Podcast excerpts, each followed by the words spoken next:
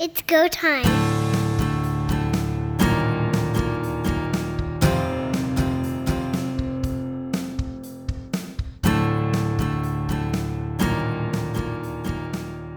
The OK Tire Labor Day weekend is over, and road teams continue to dominate. Welcome everyone to Third Down Gamble. Don Charbon along with Heath Graham and Pat Mooney. Three of the four contests played on Labor Day weekend went to the road teams. Overall, 28 of 50 have gone to road teams. We talked about this in the last podcast. What is up with the home team? And where is this home field advantage that everyone keeps pointing to? When you look at a couple of the teams that lost this weekend, they are teams in turmoil, so it doesn't matter if they're a home team or a road team. Something isn't right in Hamilton right now. You see that with yet another loss, the ninth loss of the season for the Hamilton Tiger Cats. Not really surprising that Toronto went in and took that game. And the other one, the Rough Riders versus the Bombers.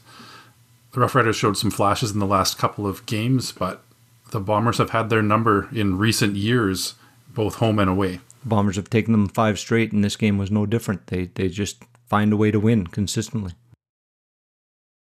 Winnipeg is a team that when the pressure's on, they don't really make many mistakes. Now, you can point to the one game they lost against Montreal where they had two glaring mistakes at the end, but that's not all Marc Liegghio's fault. Liegghio missed two field goals, one in regulation, one in overtime. True. But there were other misplays by the Bombers in that game that could have negated those field goal attempts regardless, and they wouldn't have become of consequence. Winnipeg does, though, as we saw on the weekend, manage the fourth quarter well. They did not give up a turnover. Their opponents did on a very ill advised dump pass over the middle where Frankie Hickson, the running back, literally turns around, sees the ball, barely gets his hand up, tips it up, and it's intercepted. That was a huge mistake by Cody Fajardo, the quarterback of the Riders. Again, the word mistake comes into this, and that's where the Bombers do well in the fourth quarter. You're right, Don. It's the the calmness of the team as a whole. They don't panic. They know they're going to get their opportunities, and when they do, they take advantage. That interception was case in point. The Riders were driving down the field in field goal range to take the lead in this game the Bombers didn't panic. They waited for it. There was a slight mistake, and the Bombers jumped on it, intercepted, and ended the ended the game. On a mistake, you can say it's a mistake, but it, it also was great pressure. You had Willie Jefferson coming in, and Fajardo was pushed to get rid of the ball early. He didn't throw it where it needed to be because of that pressure, and that's what the Bombers do. They find a way to make the plays when it matters, and, and this was no exception. Hickson reacted like a football player, put his hand up, made an attempt, but all it did was get up in the air. It was an easy pick. The other home team that lost this week, again, is a team that you could say is in a bit of turmoil. The Montreal Alouettes have gone through some adversity in the last couple of weeks, especially in the news with, with Gary Stern stepping away in his role. And discipline issues continue for the Montreal Alouettes as well. As much as Danny Maciocia came in to change that culture. That team is not where they should be. Now they've traded Vernon Adams Jr. There's a lot happening in Montreal. So, again, the three home teams that lost this week, you can definitely see reasons for all three of those games. All three that lost were at least tied at halftime. And yet, other than the Alouettes, I guess, they did nothing in the fourth quarter. And this is the question I think the coaching staffs of each team has to address what is it about the final 15 that they are unable to accomplish very much. The exception was the Edmonton Elks, who actually pushed the Stampeders to the limit in the fourth quarter. But other than that, we didn't see much from the Rough Riders, the Tiger Cats.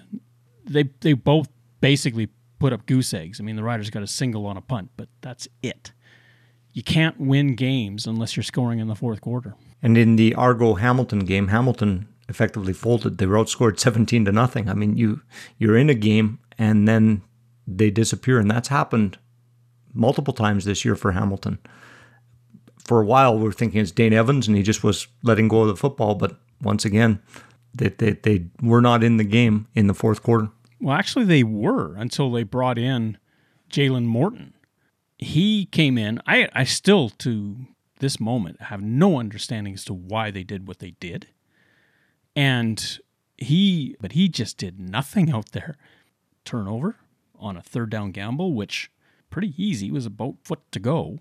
Yet he went sideways and got tripped up. What was the point of that transition? You can argue that Jamie Newman maybe wasn't putting up great numbers, but at least he was keeping the Tiger Cats in the game.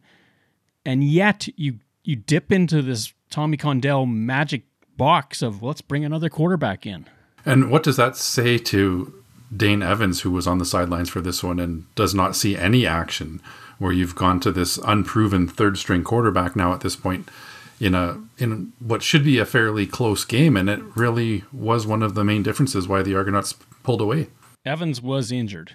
I I kind of got the feeling that Orlando Steinauer and the coaching staff of the Tiger Cats kind of looked at this situation as though it was we're just going to have to eat this one. If we get a win, bonus. If the defense can score, they did. Maybe we've got a chance. The quarterbacking with a raw, basically a raw rookie in Newman and Morton, who'd been with the team for a year but had not really seen the field. That was a lot to ask. Unless you had a Ricky Ray type of epiphany where he comes out and does well very quickly, you're asking for it. Multiple times throughout this year, we see Tommy Condell do that. He switches out the quarterback.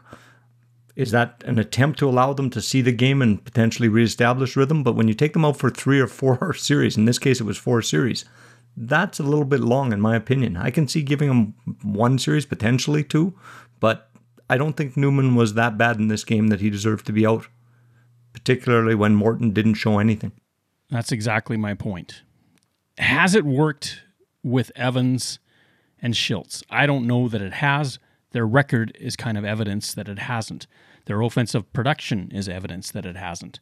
You can't keep doing this. You either put your eggs in a basket and live with it, or you just keep scrambling all over the place and trying to make poached eggs out of that. We saw in the Edmonton Calgary game you have a, the same situation where Jake Maier is starting and not being as successful, yet Dickenson makes the decision to stay with him throughout the course of the second half, and it paid dividends.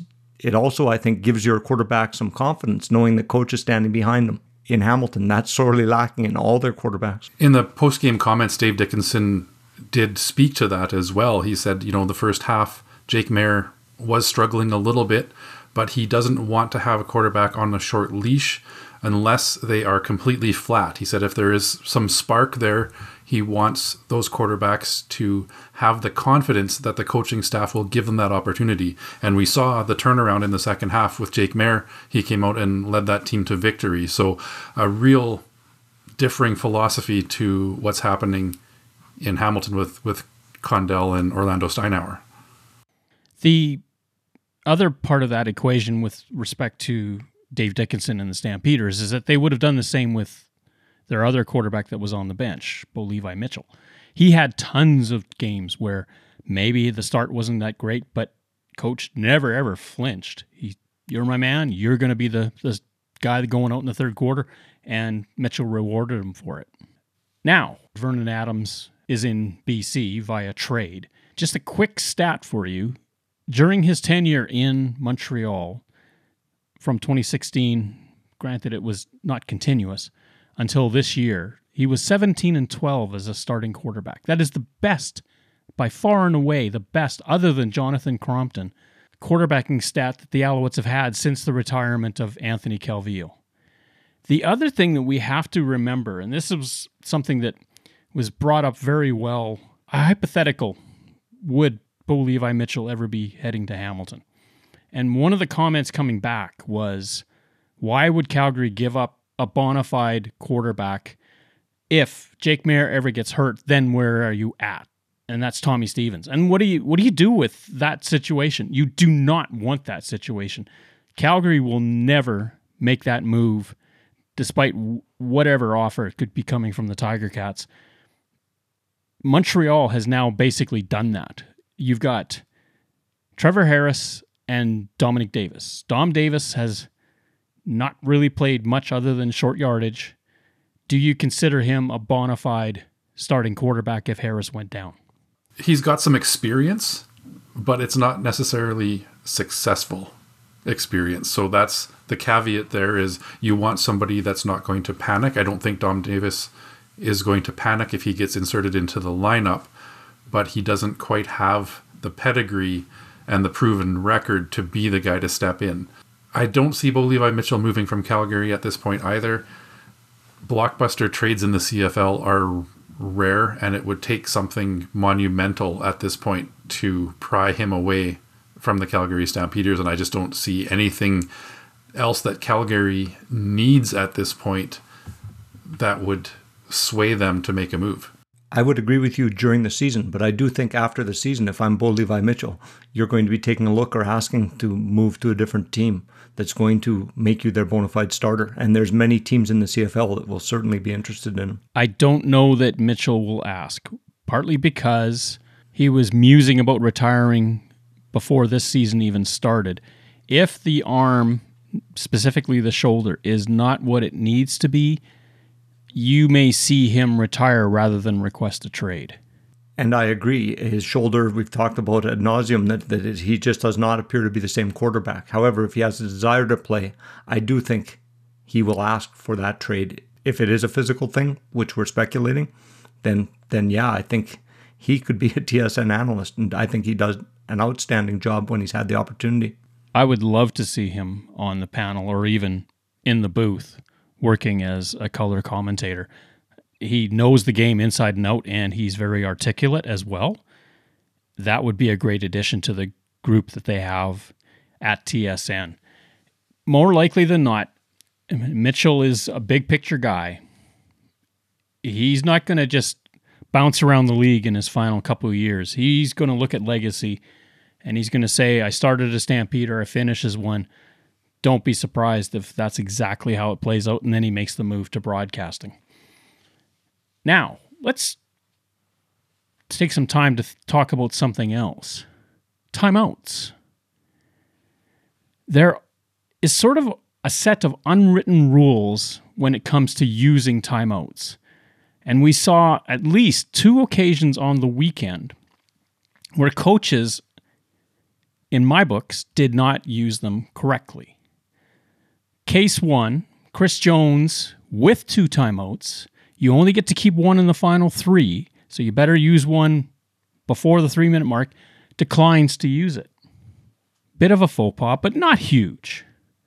The bigger problem that I have is what Craig Dickenson did in the game against the Blue Bombers in the fourth quarter. In the final two minutes, when the Blue Bombers are trying to get first downs and run out the clock, Dickenson, for whatever reason, calls a timeout on second down. Okay, certainly it stops the clock. But by doing so on second down, with only the one timeout that you have, if the Bombers get close enough or get the first down, you're out of timeouts and they still have the ball. Why he did that, I don't understand. The unwritten rule is you wait till third down. If they are third and two, three, four. You know they're punting, call the timeout then, save the time for your offense. I agree with you, Don, on both calls. I mean, to me, Jones had an opportunity to use that timeout, and, and he should have used the timeout. Edmonton was in a tight game and, and could use the time to talk and think about it. Dickenson, I don't know why he wouldn't wait until third down, but I also think Dickenson made a, a, a bad call earlier in the game when he chose to review a call for offensive pass interference, which clearly was offensive pass interference, thereby foregoing another potential timeout. Some terrible management, I think, on his part in the timeout situations. You could blame that challenge a little bit on the person who's responsible for reviewing the play. Certainly, maybe got some bad advice, but it was painfully obvious to those who were at the game, myself included, that there were two hands extended in a close game like this as well, it was quite the move by Dickenson to challenge that call. You know, timeouts are going to be important in this game. You need to use them wisely, and absolutely in both these cases that was was poor management and it ended up costing them in the end. I I think he maybe panicked a little bit on that second down timeout. He felt he needed to do something and didn't quite think it through, but that is a mental mistake that a coach at this point in his career should not be making. It's hurt him in so many ways. Obviously, he lost the timeout. Soon after, there was a no yards call that, had they Rough Riders still had a challenge, would have easily got 15 yards from. Missed that out. The other part of the equation for Dickenson was a bad day on the bench was the fact that one of his non rostered players took a misconduct penalty, and that hurt the team on the field, took them out of field goal range. Cody Fajardo had a little bit of tough time with math, saying we would have been second and three, instead uh, said we were turned out to be second and eleven. Well, it's not an eight-yard penalty; it's ten. But I'll give him a pass on that because you're in front of a lot of reporters and you're nervous. The Rough Riders did get pushed back, and without converting on second down, were forced to punt on third. Where had they got the gain, they may have been able to move forward and at least uh, get another field goal. It has to be frustrating for the Rough Riders organization to have a, a player in street clothes getting flagged. The game itself did not get very chippy on the field in in what we have seen in the past in these Labor Day games. Often emotions run high. We had some ejections last year with an end zone fight. This one was was pretty clean in that regard. So what Duke Williams was thinking getting involved in the sideline, I will never fully understand. It was a, a terrible, terrible decision by him to get involved in that in that altercation, and absolutely it was a momentum killer, a drive killer, and backed the Rough Riders up and, and killed their chance to get a another score. The Rough Riders have spent a lot of money on Dekeel Williams and you're beginning to wonder if it was money well invested because he's had that incident prior to Touchdown Atlantic when he got into it with one of the Argonauts. One of the biggest requirements of a player making that much money is that you have to be available to play. He's been injured many a time, not necessarily his fault, but again, with that kind of contract, you want that player to be available to you. Uh, Williams may not be a Rough Rider in 2023 it's hard to put that much money on a player when you see Saskatchewan now getting Brayden Lenius back and, and has a strong core of Canadian receivers. I think you could go probably five deep. It might be the opportunity for them to start a Canadian there instead of an American. And we see Shaq Evans and Kyran Moore returning to the fold, and they're both outstanding receivers as well. Essentially, what the Rough Riders showed on Sunday was the receiving core that they had prior to Daikiel Williams coming to the team.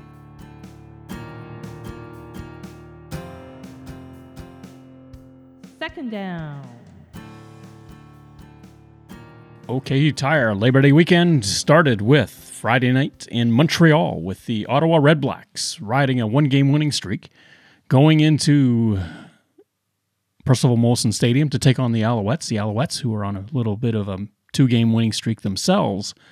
Ottawa comes out, looks dominant from the word go. Trevor Harris has a bad sequence where he fumbles a ball that's returned for a touchdown, gets an interception on the very next series, never gets out of that funk, and Ottawa prevails 38 to 24 in front of an unfortunately small crowd of 15,000. Hard to know if the ownership situation played into that or if something else was amiss. Hats off to Ottawa. This was just a, like you said, it they they seem to dominate and uh, really seem to be coming on. Nick Arbuckle, 20 of 31, 313 yards and a touchdown. Trevor Harris, and this is a beguiling set of stats 22 of 29, 256, two touchdowns, but two interceptions. Nick Arbuckle is fitting in well in that Ottawa Red Blacks offense, and he's got some chemistry going with a couple of receivers. Jalen Acklin and Darvin Adams have had a couple of, of big games in this winning streak for the Ottawa Redblacks. A two game streak is something that they haven't seen often over the last few seasons. So much to celebrate. And really, Redblacks have a lot of games remaining against Eastern opponents. And they string together a couple of more. And that playoff picture is getting a lot cloudier in the East. Let's give some credit to that Ottawa offensive line because a lot of question marks about that group as the season started. No sacks given up to the Alouettes. Four were picked up by the Ottawa Red Blacks defensive line against Trevor Harris. Very true. Ottawa, with their second straight win on the road, if they can find a way to get some mojo at home and win, Ottawa is totally in the picture. Now, a lot of people are making jokes about the fact that only one team in the East has a winning record, blah, blah, blah, blah, blah. I don't care. You have to defeat whomever you have to to get ahead in the division you're in. That's the whole point of having divisions. So if the East is down this year, fine. It happens in every league where a division goes down every once in a while, and then they come back up. Ottawa now with that win, it's their third of the season.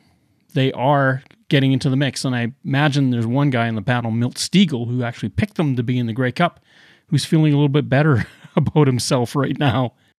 Here's an interesting stat about the Red Blacks. Since their inception in 2014, they're the only club who has a record that's better on the road than at home. Which goes back to almost our original premise. What's wrong with home cooking? The the Red Blacks especially, if you if you look at the attendees at a game, it's a young, excited, exuberant crowd. It's about time that they post a victory for them and uh, give them something to go home and, and celebrate. Now, with this win, as we said, it avenges the loss they had to Montreal earlier in the season in Ottawa. But it also, I, as you pointed out, Nick Arbuckle is starting to feel comfortable in that offense, and it it kind of harkens back to what would have been had 2020 been played. Where, where would Nick Arbuckle have gone? Would he have gone anywhere? Would he have gone to Toronto, Edmonton, or would he have just been in Ottawa the whole time? That we'll never know. And again, if if not for Jeremiah Masoli getting injured earlier in the season, where would the Red Blacks be in the standings? I have to believe that they would have more than three wins at this point had Masoli stayed healthy.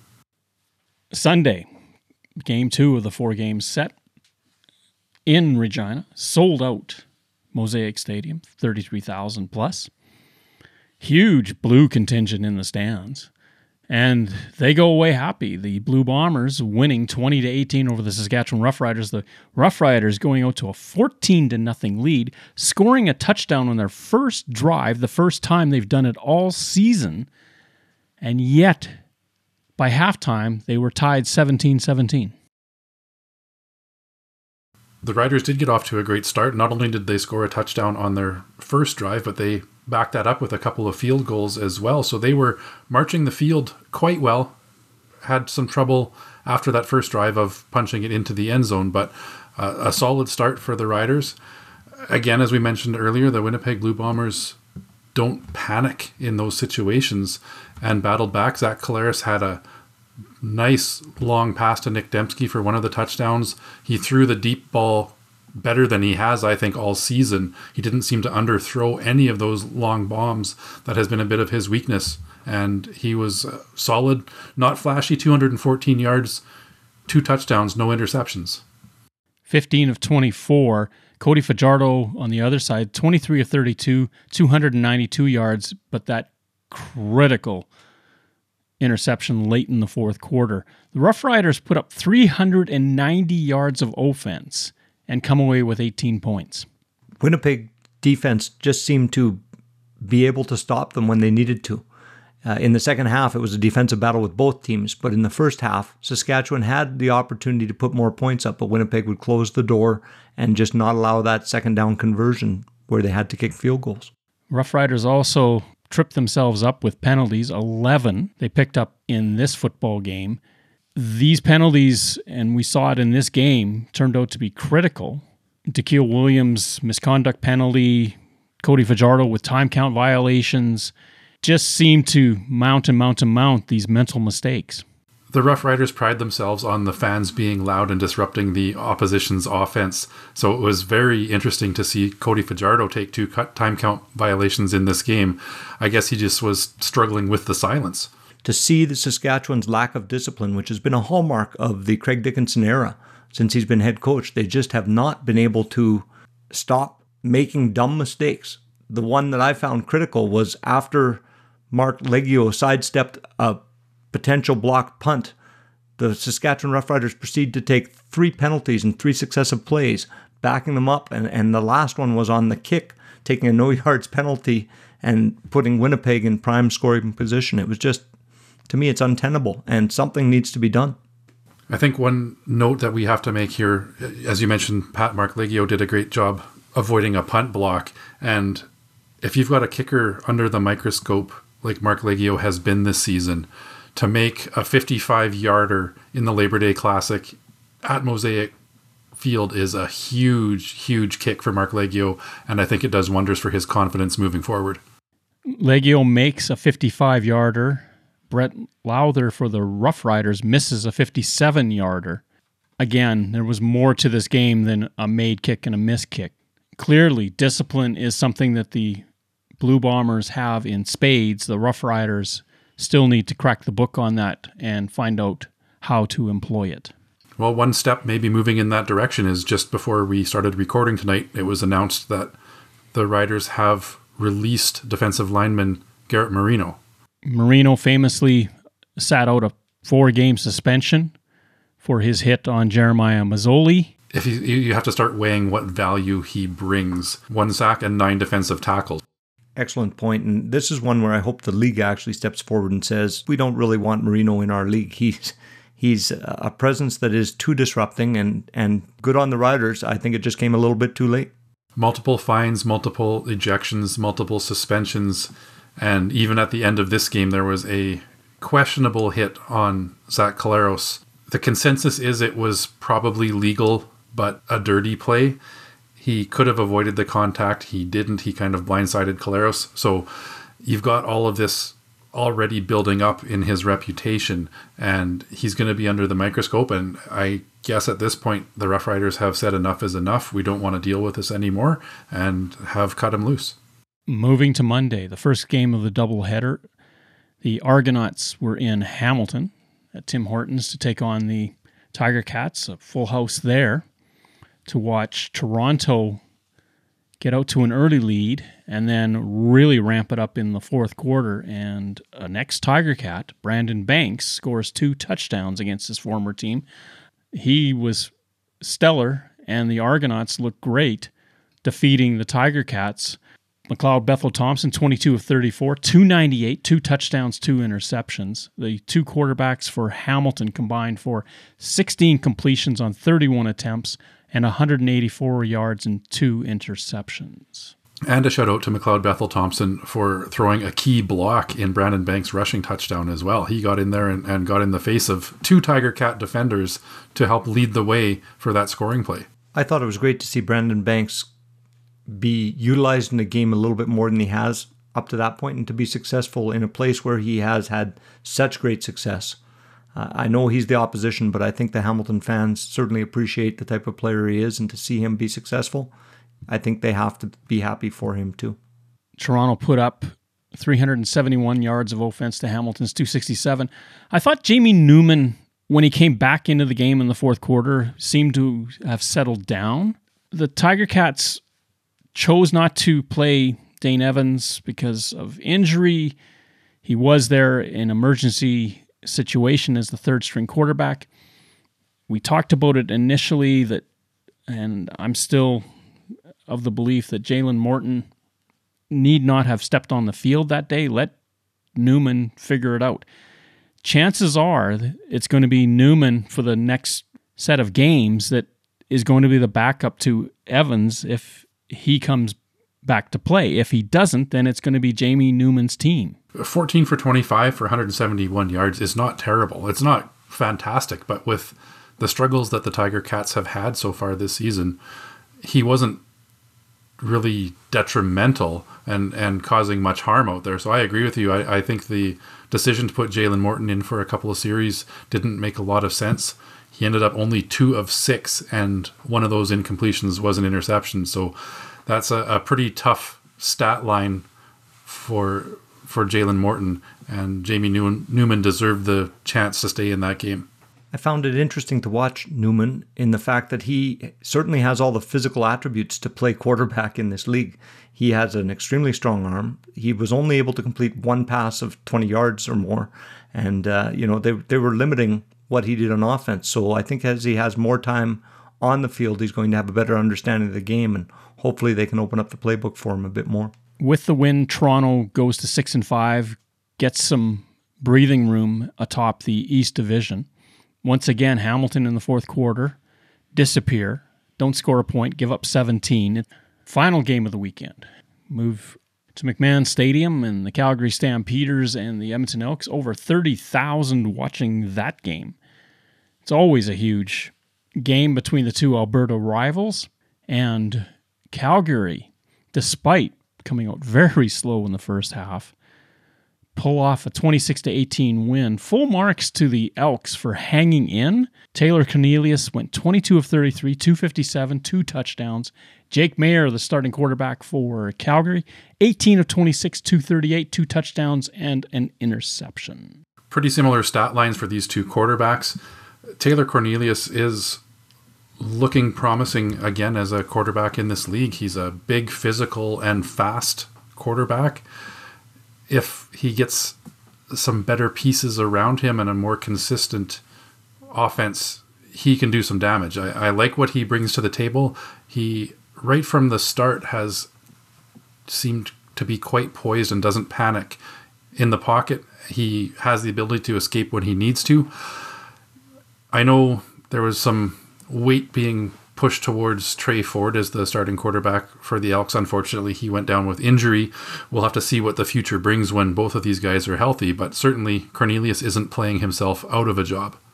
The one thing that we can't lose sight of is that David Beard, who had been the center with the Elks for several years, an all star center, was not there. And quite a few of the snaps that came back to Cornelius were low, outside, it really forced him to look down, find the football, and then look up and then try to find his receivers. An interesting decision by Chris Jones to trade an all star center for another offensive lineman.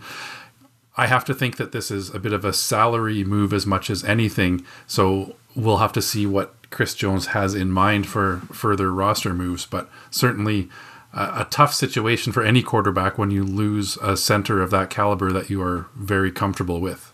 Edmonton had the lion's share of possession 35 minutes, Calgary just about 25.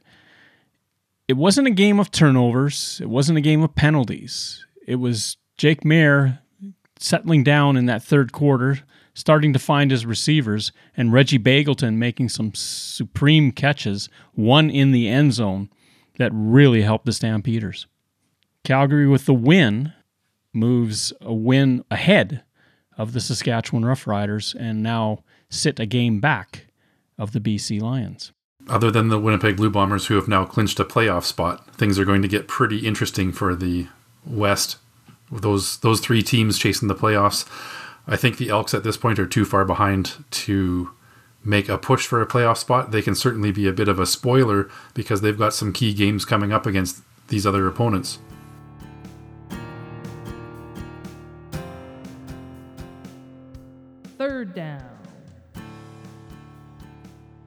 Labor Day weekend is over. We're now down the stretch to determine who's going to be in the Canadian Football League playoff race. Starting Friday with the Lions in Montreal to take on the Alouettes. British Columbia probably starting Michael O'Connor at quarterback. Vernon Adams Jr. is now there for insurance. The Lions are installed at 3.5 favorites. Not sure how I want to go with this one. If O'Connor, especially on the road, settles down early, I think the Lions are good for it. Not a lot of respect for the home team in this one. I know BC has the far better record. However, that was with Nathan Rourke at quarterback.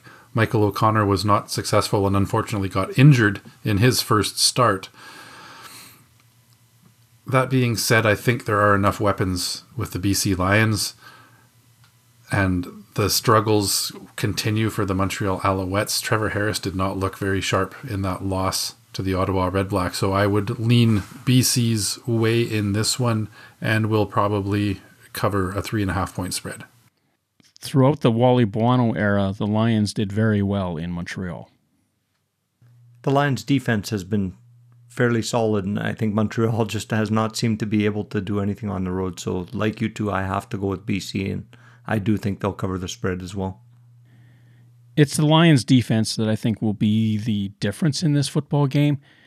They are second to Winnipeg in some categories and lead in other categories in terms of defensive statistics. That, I believe, puts them in great stead. Trevor Harris, to me, is the consummate sine wave in terms of consistency. He's either way up or way down. We saw against Hamilton, he was on the up, and we saw last week against Ottawa, he was on the down.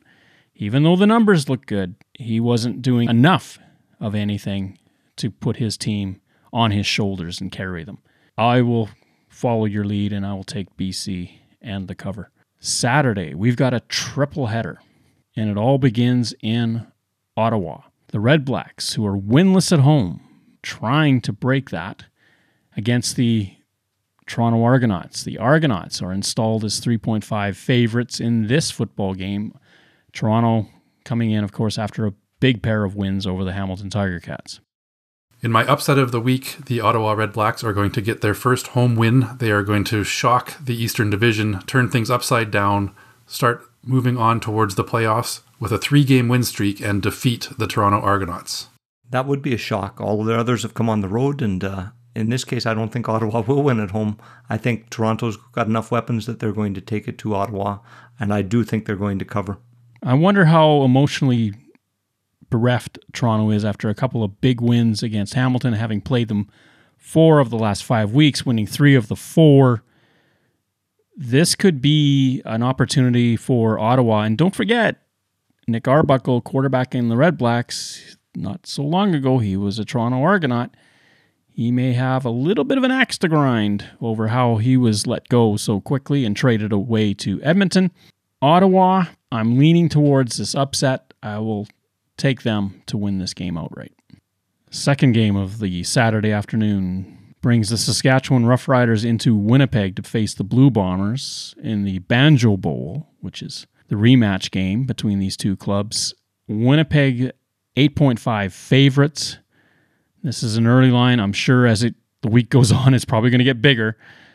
The Blue Bombers, it, if there's one axiom about this game, the Riders win close with a big fourth quarter, or the Blue Bombers destroy the Rough Riders outright. I think it's actually going to be closer than a destroy game. I think Winnipeg will take this game, but I think Saskatchewan showed that they can play with them. It's going to be much harder to do so in Winnipeg in that stadium with the noise that will be happening. But I think this will be one where Saskatchewan is either, as you say, they're, they're going to fold or they're going to step up. And I think they've, they've stepped up when they've been down before. I think Winnipeg will win, but I don't think they're going to cover the spread. I'm going to disagree with you on this one, Pat. I believe Winnipeg does cover the spread. This is a team that has something to prove at home. They have eked out some close games here and there throughout the season. They have had a couple of, of bigger wins, and this is a statement game for the Winnipeg Blue Bombers. They come out firing on all cylinders. That offense gets rolling, and this is going to be a long, long day for Cody Fajardo. The Bombers win this one and cover the spread. I agree with you, Heath, completely. It is a statement game for the Blue Bombers, and let's not forget that that crowd is going to be amped up. It's a sold out crowd in Winnipeg. It's going to be amped up, and the Rough Riders are just not used to being the villains when it comes to that type of crowd noise. Winnipeg is going to probably clock the Rough Riders and cover. The final game, the late matchup, the Calgary Stampeders rematch in Edmonton. Typically, this is high school night or school kid night for the Elks. There should be a bigger crowd just because of that alone, let alone the fact that it's the Stampeders in town. This is the last of four meetings between the clubs. The Stampeders have won the first three this season. Last time they were in Edmonton, Bo Levi Mitchell led the team to a 45 to 6 win and it's part of that after a huge thunderstorm. Calgary is 9.5 favorites. They did not show well last week. We know Jake Maier is going to be the starting quarterback in Edmonton. Again, maybe away from the home crowd, calms down, comes out stronger at the start, and maybe Calgary does cover. I think Jake Maier will have a stronger game, but I do think Edmonton has improved as the season's gone on. This one, I'm going to stay with the favorites, but I, I think that they won't beat the spread in this one. So I'm taking Calgary not to beat the spread. Calgary didn't cover at home last week. The spread is about the same this time around, a little bit less. I, I think the Elks lose the game, but they beat the spread. Let's consider this at home, the Elks have not covered a spread yet. The Elks haven't won at home in over a thousand days, and that's playing on their mind. We don't know what the crowd will be like in Edmonton. Will it be supportive, hostile to their own team because of what's been happening on the field, especially in the loss column, especially at home? There is a mounting sense of frustration we thought two weeks ago that when Ottawa was there, that this was Edmonton's golden opportunity, having just beaten the Red Blacks in Ottawa, that they could sweep them, and they did not look very good. A couple things I would say that would give a little bit of an edge to Edmonton, if a team with their record can have an edge, is that it's very difficult to beat a team back to back. We've seen that in the past with a lot of teams. It's even more difficult, I think, to sweep a season against a team, especially when you're playing them four times. We saw Toronto take three of four from the Hamilton Tiger Cats in their four games this season, but that's a pretty tall ask. And I don't know if Edmonton has enough, but I think they're going to keep it close. Depending on what happens in Montreal, Calgary could either, with a win, tie the Lions or need a win to stay pace with the Lions. Calgary's got a lot to play for. This is a huge game if they want to get a home playoff date. That's why I'll take Calgary, maybe not the spread that's given, but the Stampeders to prevail. So we're all in agreement on this one. That's rare.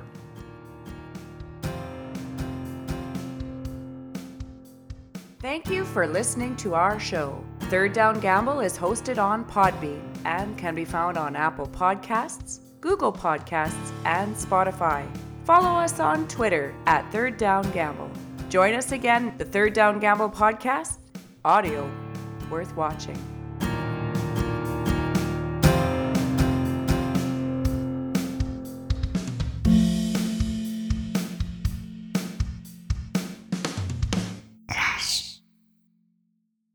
Third Down Gamble uses the expert resources provided by Canadian Football League player and game statistics for analytics game notes, and statistics, and 3downnation.com for news, insight, and in-depth analysis.